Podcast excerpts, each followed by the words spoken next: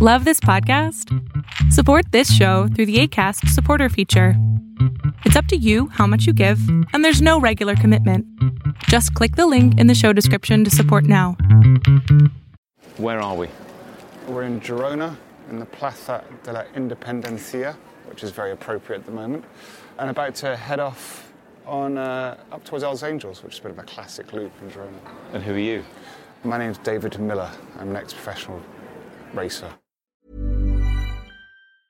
Mom deserves the best, and there's no better place to shop for Mother's Day than Whole Foods Market. They're your destination for unbeatable savings, from premium gifts to show-stopping flowers and irresistible desserts. Start by saving 33% with Prime on all body care and candles. Then get a 15-stem bunch of tulips for just $9.99 each with Prime. Round out Mom's menu with festive rosé, irresistible berry chantilly cake, and more special treats. Come celebrate Mother's Day at Whole Foods Market. Hey there, it's Michelle Norris. I'm host of a podcast called Your Mama's Kitchen. When I travel, I'm usually looking for a way to find a taste of home when I'm not at home. And one of the things I love to do when I am at home is entertain. And Airbnb allows me to do that. When I was in California recently, I rented a house that had a great kitchen. And when we were sitting around the table, we're all thinking, we're in someone else's house. Someone could be in all of our homes as well. If you have a home, but you're not always at home, you have an Airbnb. Your home might be worth more than you think. Find out how much at airbnb.com/slash host.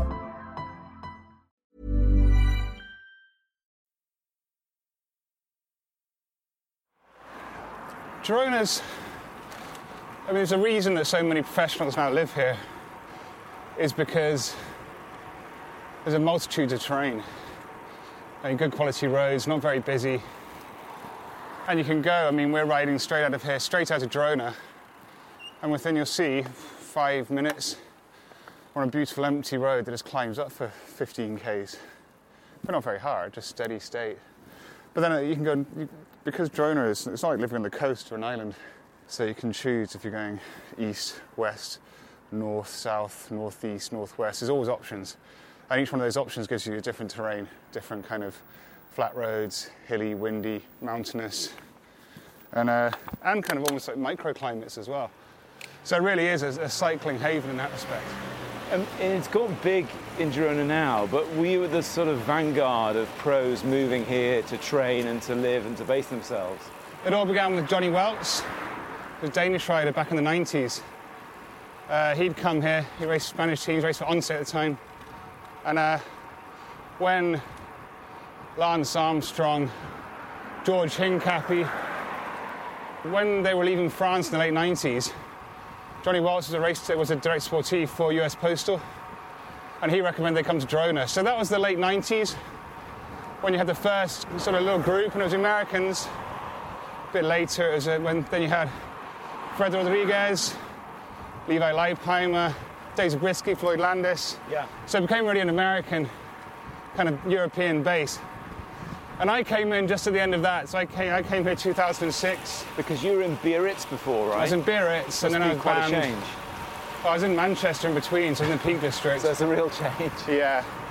And I had the option. I could have gone. I could have lived anywhere in Europe. I tried Tuscany. I'd done south of France, so fancy doing something different. And Christian Vande Velde said, "Come and check out Girona." And I was like, to be perfectly honest, I didn't really even know where Girona was. So I looked it up and and came here with my wife, and immediately we were like, "Well, this is it. This is this is perfect. Ticks all the boxes." In what way? Uh, well, the training for starters, the climate, airports nearby, going left here. Yeah, no, this, this has got all of that. And we're on one of those main things now, which is the climbing. And this is Els Angels. Has it started? Yes, this is it. It's a nice riding climb. It's not a very good training climb because uh, the gradient changes too much.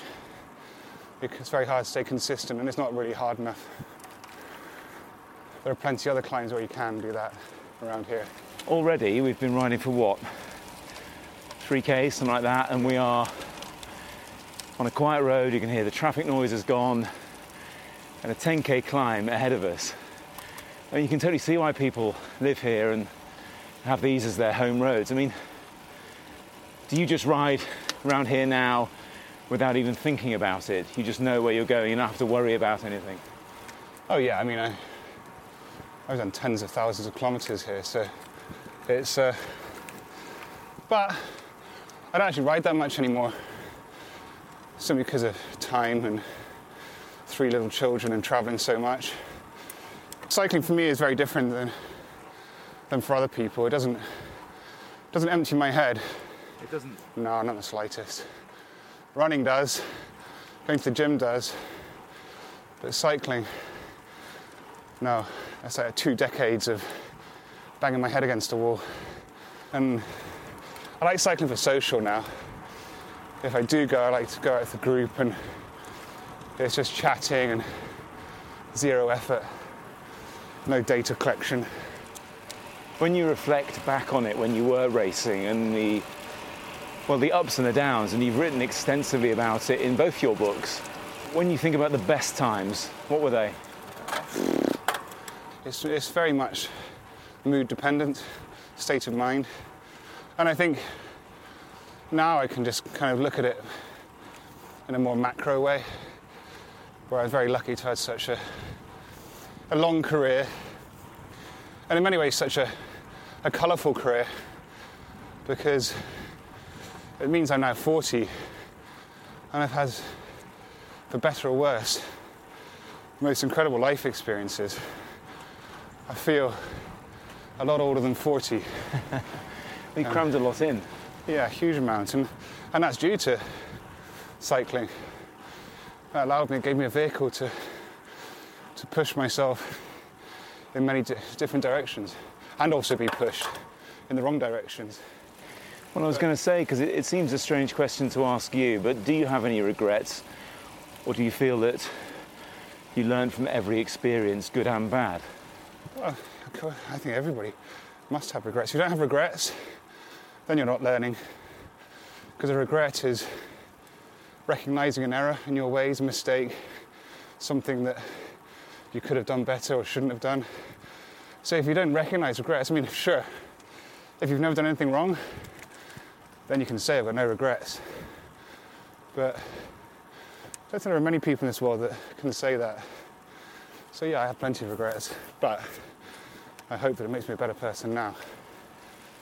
Because you started, you know, 19, wasn't it, when you got your first contract? Yeah. And then you were racing the big races really quite soon after that. So it seemed like you were sort of totally in at the deep end, more than neo pros are these days. Yeah, Matthew's sport was different. I was world tour when I was 19, and you know, it's completely a kind of self-made. So being self-made meant, meant that I didn't have an entourage or people around me to look after me. So I relied completely on my pro team and trusted them implicitly. And that was my that was a big mistake. Trusting a pro cycling team to have your best interests in mind. Yeah. But I didn't know that at the time. Um, Don't mean naivety in the pro peloton is it's not just confined to the the youngest members, is it? We've seen it, you know, in every generation. The, the people making mistakes, whether they're new to the racing or, you know, they're a bit more seasoned apparently. So we talked about the documenting in the books. Coming up next is you documenting in a film. Tell me about the film you've made, Time Trial, and how it came about. Uh, it came about because my sister, just over 10 years ago, Fran. Fran Millar, Team Sky, senior management now, she sent me this DVD of this, this short film called Standing Start by Craig MacLean, the track sprinter. It was only like 15 minutes long, I think. It was made by a Scottish director called Finlay Pretsell. And, I, and she just sent it through, through the post to me. She said, You've got to watch this. I think you'll love it. And I watched it, I was like, Holy shit, this is amazing. I've never seen anything, nobody's ever captured cycling like that before in film. And she was right, I kept watching it over and over again. And then uh, that year I was at the Braveheart dinner in Scotland, which is a charity. And uh, Finlay was there. And I introduced myself to him and uh, told him how much I admired Standing Start. And he said, Do you want to make one on road racing? And I was like, I'd love to make one on road racing. He's like, Okay. And that's where it started. 10 years ago. So that's, that's been a long time in 10 the years making. ago. Oh, Jesus Christ. It's been, I mean, I've written two books. I joke with him. I've written two books. I've rebooted my racing career. I've had three children, but got married. I've retired, Moved here. moved to Spain, learned a different language. still, still the film wasn't fucking finished. Did you have any idea when you embarked on it? I mean, did you know anything about the process of making a, No, a long time, form no. film? But in the meantime, in a way, the fact it took so long was good because getting the funding for starters, rallying all the different groups to be on the side, which was, we learned nigh impossible, hence why it took so long, even my own team. Um, but I mean, all that kind of helps. It meant I did write two books. And I learned all about storytelling doing that. I worked on Stephen Frears' film, The Programme. Oh, the program about Lance Armstrong. Yeah, I was Stephen Frears' right hand man for a year, which was the most amazing experience. And so all those things helped my point of view and understand what Finlay had to do. Because it's not your normal documentary, it's not just going to fly on the wall and do interviews with people who are going to blow wind up your ass. We wanted to make a film that was, you were inside my head. And it took so much shooting and reshooting and and it was a it was a kind of I, I had complete and utter faith in Finlay even when maybe do stupid things and you know and it's kind of paid off What is it in you that wants to sort of lay yourself bare, whether it's on the written page or now in a film like Time Trial? Uh, it's just art isn't it? Is it catharsis? no not in the slightest. No god no. It's in, it's it's creating something. It's a wonderful thing to write a book to make a film and to have a subject that facilitates it It's true with the books that you found your voice really quickly. You obviously read a lot Yeah. to do that. Yeah, and I think that's. Thank God I was part of a, a pre-smartphone generation where I did read so much. I mean, I barely read anymore because I'm stuck on my bloody phone. Yeah. It's horrible. I'm not learning anything. I was hoping you'd be one of those people similar age to me who managed to eschew social media and the rest of it. I can't, I'm welded to it and can't put it down. Yeah, it's a horrible thing. And yet, it's an addiction. I feel for the younger generation now because into their 30s and 40s, they won't have read many books, so I doubt it. So They've just missed it all. The climb's flattened out a bit now, hasn't it? So it feels like we're at the uh, towards the top of it. It's quite, it's really pleasant up here. Beautiful, isn't it? Yeah, sun's high. It's not too hot, not too Reminds me of. Australia for some reason. It's amazing, really, isn't it? You know, Catalonia, one of the richest parts of Spain, so therefore among the richest parts of Europe, and so quiet here. Yeah. Well, it's a very sparse country, really. I live 15 kilometres out, and we live down a dirt road. Our kids go to the local village school, and but that's only a 20-minute drive from the centre of Girona. And then you feel like you're in the middle of nowhere. And if I, go, I can go for a bike ride from my house, my favourite loop, it's only like an hour and a half, two hours. It's like 500 meters climbing without any real climb, just always up and down.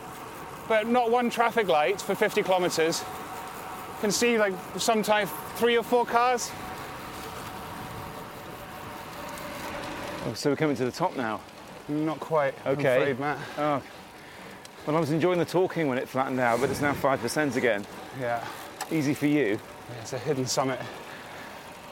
Uh, what's at the top? It's a monastery. We can go there, Okay. have a drink. Oh, perfect. Yeah, chill out. Oh, be kind if I can get my chain back on. Campag. Yeah, Campag is uh, I haven't ridden Campag since it's got character. 2004. Well, once this car goes past, let's talk about what you're riding and Yeah. what you've enjoyed riding in the past as well. So, David, tell me about the bike you're on at the moment uh, and also what you're wearing too.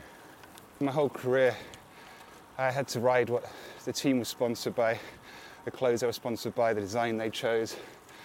And so I kind of made a real decision that when I stopped being a professional bike racer, I was going to dictate kind of everything I used. And, and this is it. I mean, I got my the Chapter 3's brand that we created, which is called Chapter 3 because, well, number one, didn't want to call it, didn't want to use my name anywhere because it's just a bit cliche, and also my name is a bit like Marmite.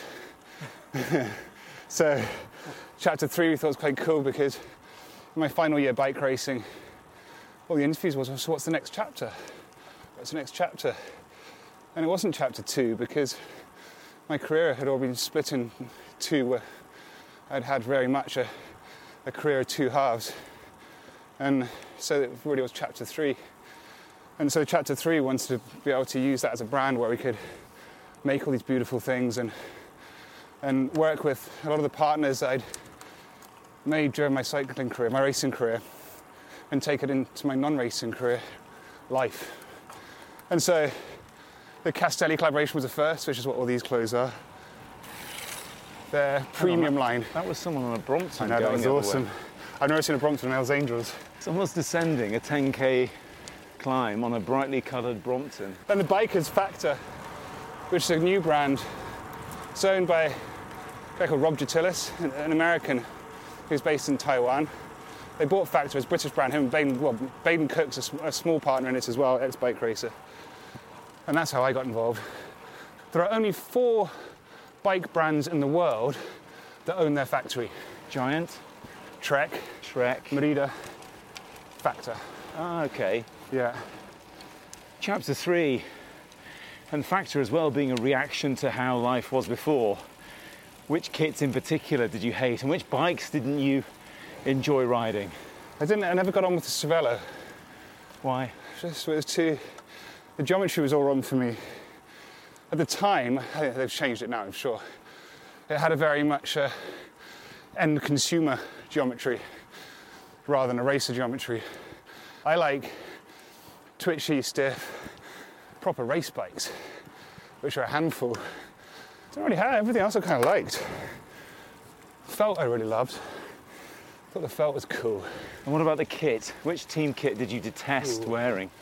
I have to say, first gen Slipstream was an eyesore. And uh, Remind me of it. it was the, the blue and orange Argyle. Fortunately, I was national champion, so I didn't have to wear it. But even then, they made me wear white shorts, which I didn't want. So that wasn't the finest hour. I think we're getting to the top of the climb, aren't we? There's a few school kids playing. School trip out here. So, the, so this is the monastery at the top of Els Angels. Yeah. Oh wow, that's a great view. yeah, it's beautiful, isn't it? Is that the Pyrenees in the distance? Over there, yeah, that's the foothills. That's the uh, Mediterranean you can see there. Yeah. Mom deserves the best, and there's no better place to shop for Mother's Day than Whole Foods Market. They're your destination for unbeatable savings, from premium gifts to show-stopping flowers and irresistible desserts. Start by saving 33% with Prime on all body care and candles. Then get a 15-stem bunch of tulips for just $9.99 each with Prime. Round out Mom's menu with festive rosé, irresistible berry chantilly cake, and more special treats. Come celebrate Mother's Day at Whole Foods Market. Hey there, it's Michelle Norris. I'm host of a podcast called Your Mama's Kitchen. When I travel, I'm usually looking for a way to find a taste of home when I'm not at home. And one of the things I love to do when I am at home is entertain. And Airbnb allows me to do that. When I was in California recently, I rented a house that had a great kitchen. And when we were sitting around the table, we're all thinking, we're in someone else's house. Someone could be in all of our homes as well. If you have a home, but you're not always at home, you have an Airbnb. Your home might be worth more than you think. Find out how much at airbnb.com/slash host.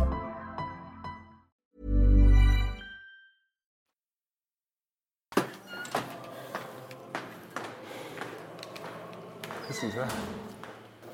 That's interesting. A table full of old men singing songs at- brilliant, isn't in it? the cafe up here at the monastery. You don't get this kind of atmospheric cafe stop in southeast of England, that's for sure. Uh, I'll get these. Sure, thank you. Yeah. Uh, una cerveza, por favor. Uh, uno Whiskey. cortado. cortado para mí. Gracias. That's the difference there between a working presenter and a retired pro cyclist. You have a Yeah, beer. no, I can have a beer. That's my usual coffee. stop. A lot of these the mountains around here have these sanctuaries at the top, old monasteries, and this is the nearest one to Girona, Els Angels. Over there, Roca Corba, which is the kind of the famous near mountain, the pros testing ground, and in the distance is El Mare, Mare del Deu, uh, which is another sanctuary. You mentioned Roca Corba. It's a climb that you love. It's a name you've used. What is it about it? Because I've ridden Roca Corba a couple of times, and it is horrible. It is horrible, actually. I mean, even when you're at your best, it's horrible. It's one of those climbs that you never really have a floater on because it's just so steep towards the end. But it's um, it's iconic. So the great thing about it is it's a dead end, and it's once you get to the top, it's just such a stunning view, and there's something quite romantic about that. The only reason you go up it is to come back down it. We have our private cycling club called Velo Club Roca Corba, which is a bit of an institution now, an eccentric institution.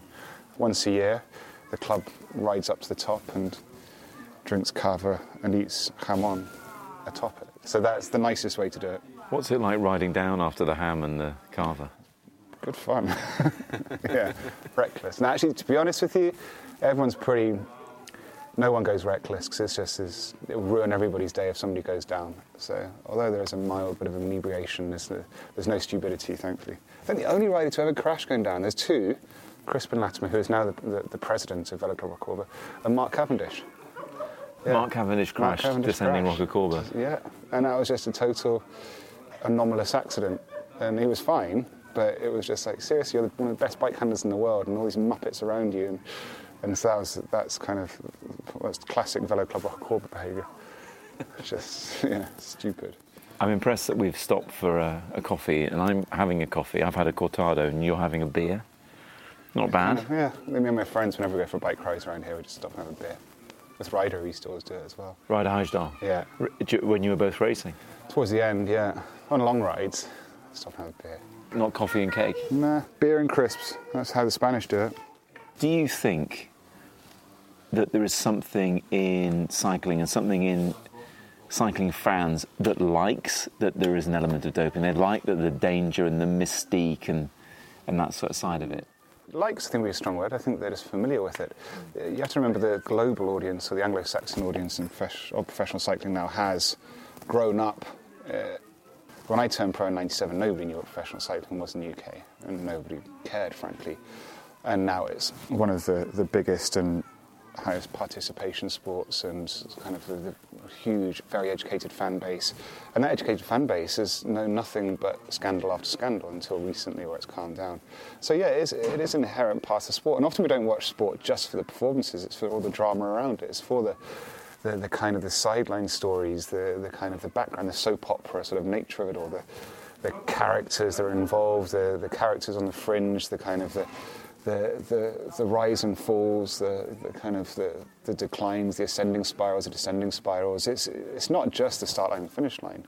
And I think the, the doping scandals gave cycling that really sort of Wild West kind of proper big story sport. You know, it wasn't dull. It was really interesting. There's a real dark side to it, and it was good versus evil, and it was, You know, and you had kind of, it was Lance Armstrong generation, so you had this kind of global sports star caught up in all this. Did he, didn't he? Had kind of everyone wearing yellow bands. I mean, so the, the sport inherently is, is, is part of its DNA, for better or worse. And, you know, obviously sports, I think, cleaner than it's ever been and one of the cleanest sports in the world now.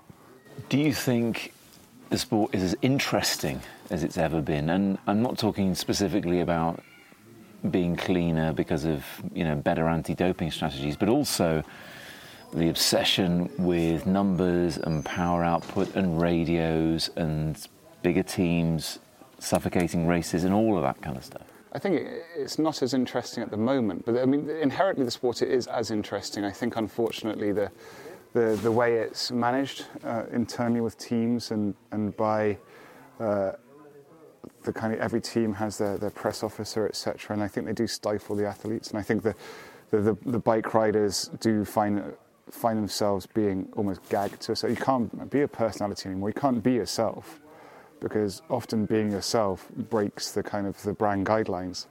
Um, so I think it's a shame. I think we're missing a trick there. I think if we allow, the, you see, the only riders that are a bit sort of quirky and off centre, they're not winning bike races. You know, Except for the greatest in Sagan, who is totally Uh, the total outlier. yeah yeah. I mean, Peter Sagan, he, he does buck the whole trend. I love that about Peter Sagan. He's the kind of saviour of our sports because he's in this modern generation of everyone's like, it's robotic, it's this, it's that. And yeah, he's in it and he's beaten all of them and he's a total character. So why can't you be? It's like, why can't you be yourself? And so, although I, I do empathise with the bike racers and the fact I do, I can understand what it's like to be scared and want to keep your job and, and sort, of, sort of put a firewall around yourself. But at the same time, look at Peter Sagan.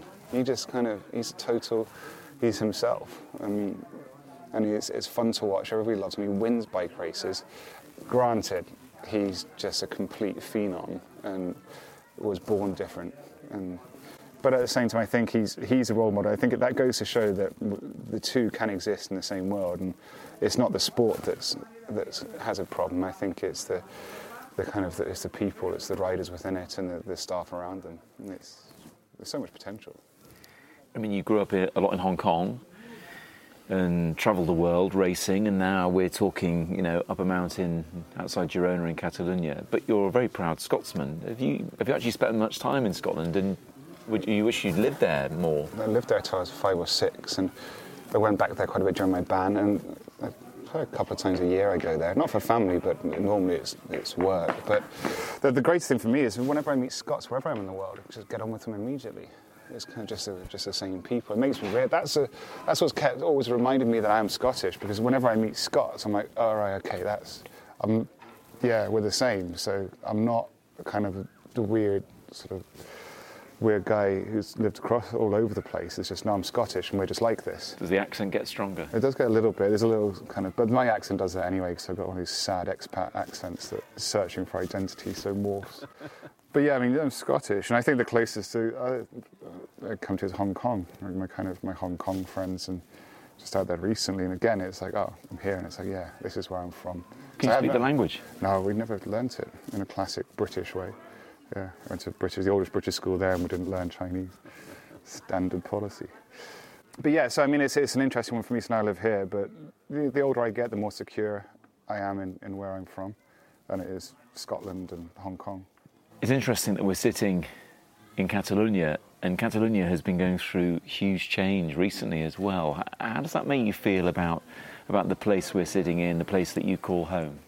I mean, it, there's it makes me a little bit worried uh, because it's, history repeating. Uh, the Spanish are not handling it very well in the slightest. I mean, don't get me wrong, I don't believe in separatism, I don't believe in nationalistic ideas. I think we're better being connected and together. And, but at the same time, I can, I can, understand, I can empathise with the, what the Catalans are going through. I mean, if you look just recently back into the history, into the, into the mid 1970s, so when I was, the year I was born, they were just bringing Catalan back in to schools. But Franco had banned Catalan, so your home language had been banned. So a lot of the old people you'll see here can speak Catalan, can't write or read it because they weren't allowed to, and they were never taught because it was the penalties were going to be massive. And that's that's very recent history. That's the, the, all the people around where we live. We live in the country. They, they were genuinely affected by Franco's era and the national, Spanish nationalism. And unfortunately, in Madrid, the Spanish nationalism lives strong. They, they do spit on Catalonia. They think it's a peasant community. But it's wealthy. It generates It's a huge it's proportion of wonderful GDP. culture and the oldest democratic parliament in the world. Do you think um, the Catalan situation and the and the friction with Madrid could stop this being somewhere you'd want to live, something somewhere you'd want to ride your bike? I never, no. The Catalans are fundamentally peaceful people, massively so. And they're wonderful people. And I, I'm, my, my two boys, they have Catalan middle names and they speak Catalan. And they'll, they'll be Scottish, Catalan, Dutch, South African because their mother's got a complicated background as well. But I think for them always, they're, they're going to be Catalan and I'm very proud of that. And you know, they will remain so. I'm acutely aware on this Friday afternoon that at some point you have to get back to pick your boys up from school. Yeah. I want to finish off by asking what is chapter four going to be? But it's more like a. There you go. Bells are told. It's more like a third act. And a third act is it's the end, you know? There isn't a fourth act. So. That's four. Three o'clock. Okay. Yeah, on Good timing. Yeah. No, so I mean, that's the point. I mean, chapter three, it was always, it's the third act. And You're no- too young for a third act. You're in the Ah, middle. You're not in the last third. I'm going to make this a long last third. Yeah, the first, first two acts are pretty intense. I'm going to enjoy this one. David, thanks a lot. Thank you, Matt. Mom deserves the best, and there's no better place to shop for Mother's Day than Whole Foods Market. They're your destination for unbeatable savings, from premium gifts to show-stopping flowers and irresistible desserts. Start by saving 33% with Prime on all body care and candles. Then get a 15-stem bunch of tulips for just $9.99 each with Prime. Round out Mom's menu with festive rosé, irresistible berry chantilly cake, and more special treats. Come celebrate Mother's Day at Whole Foods Market.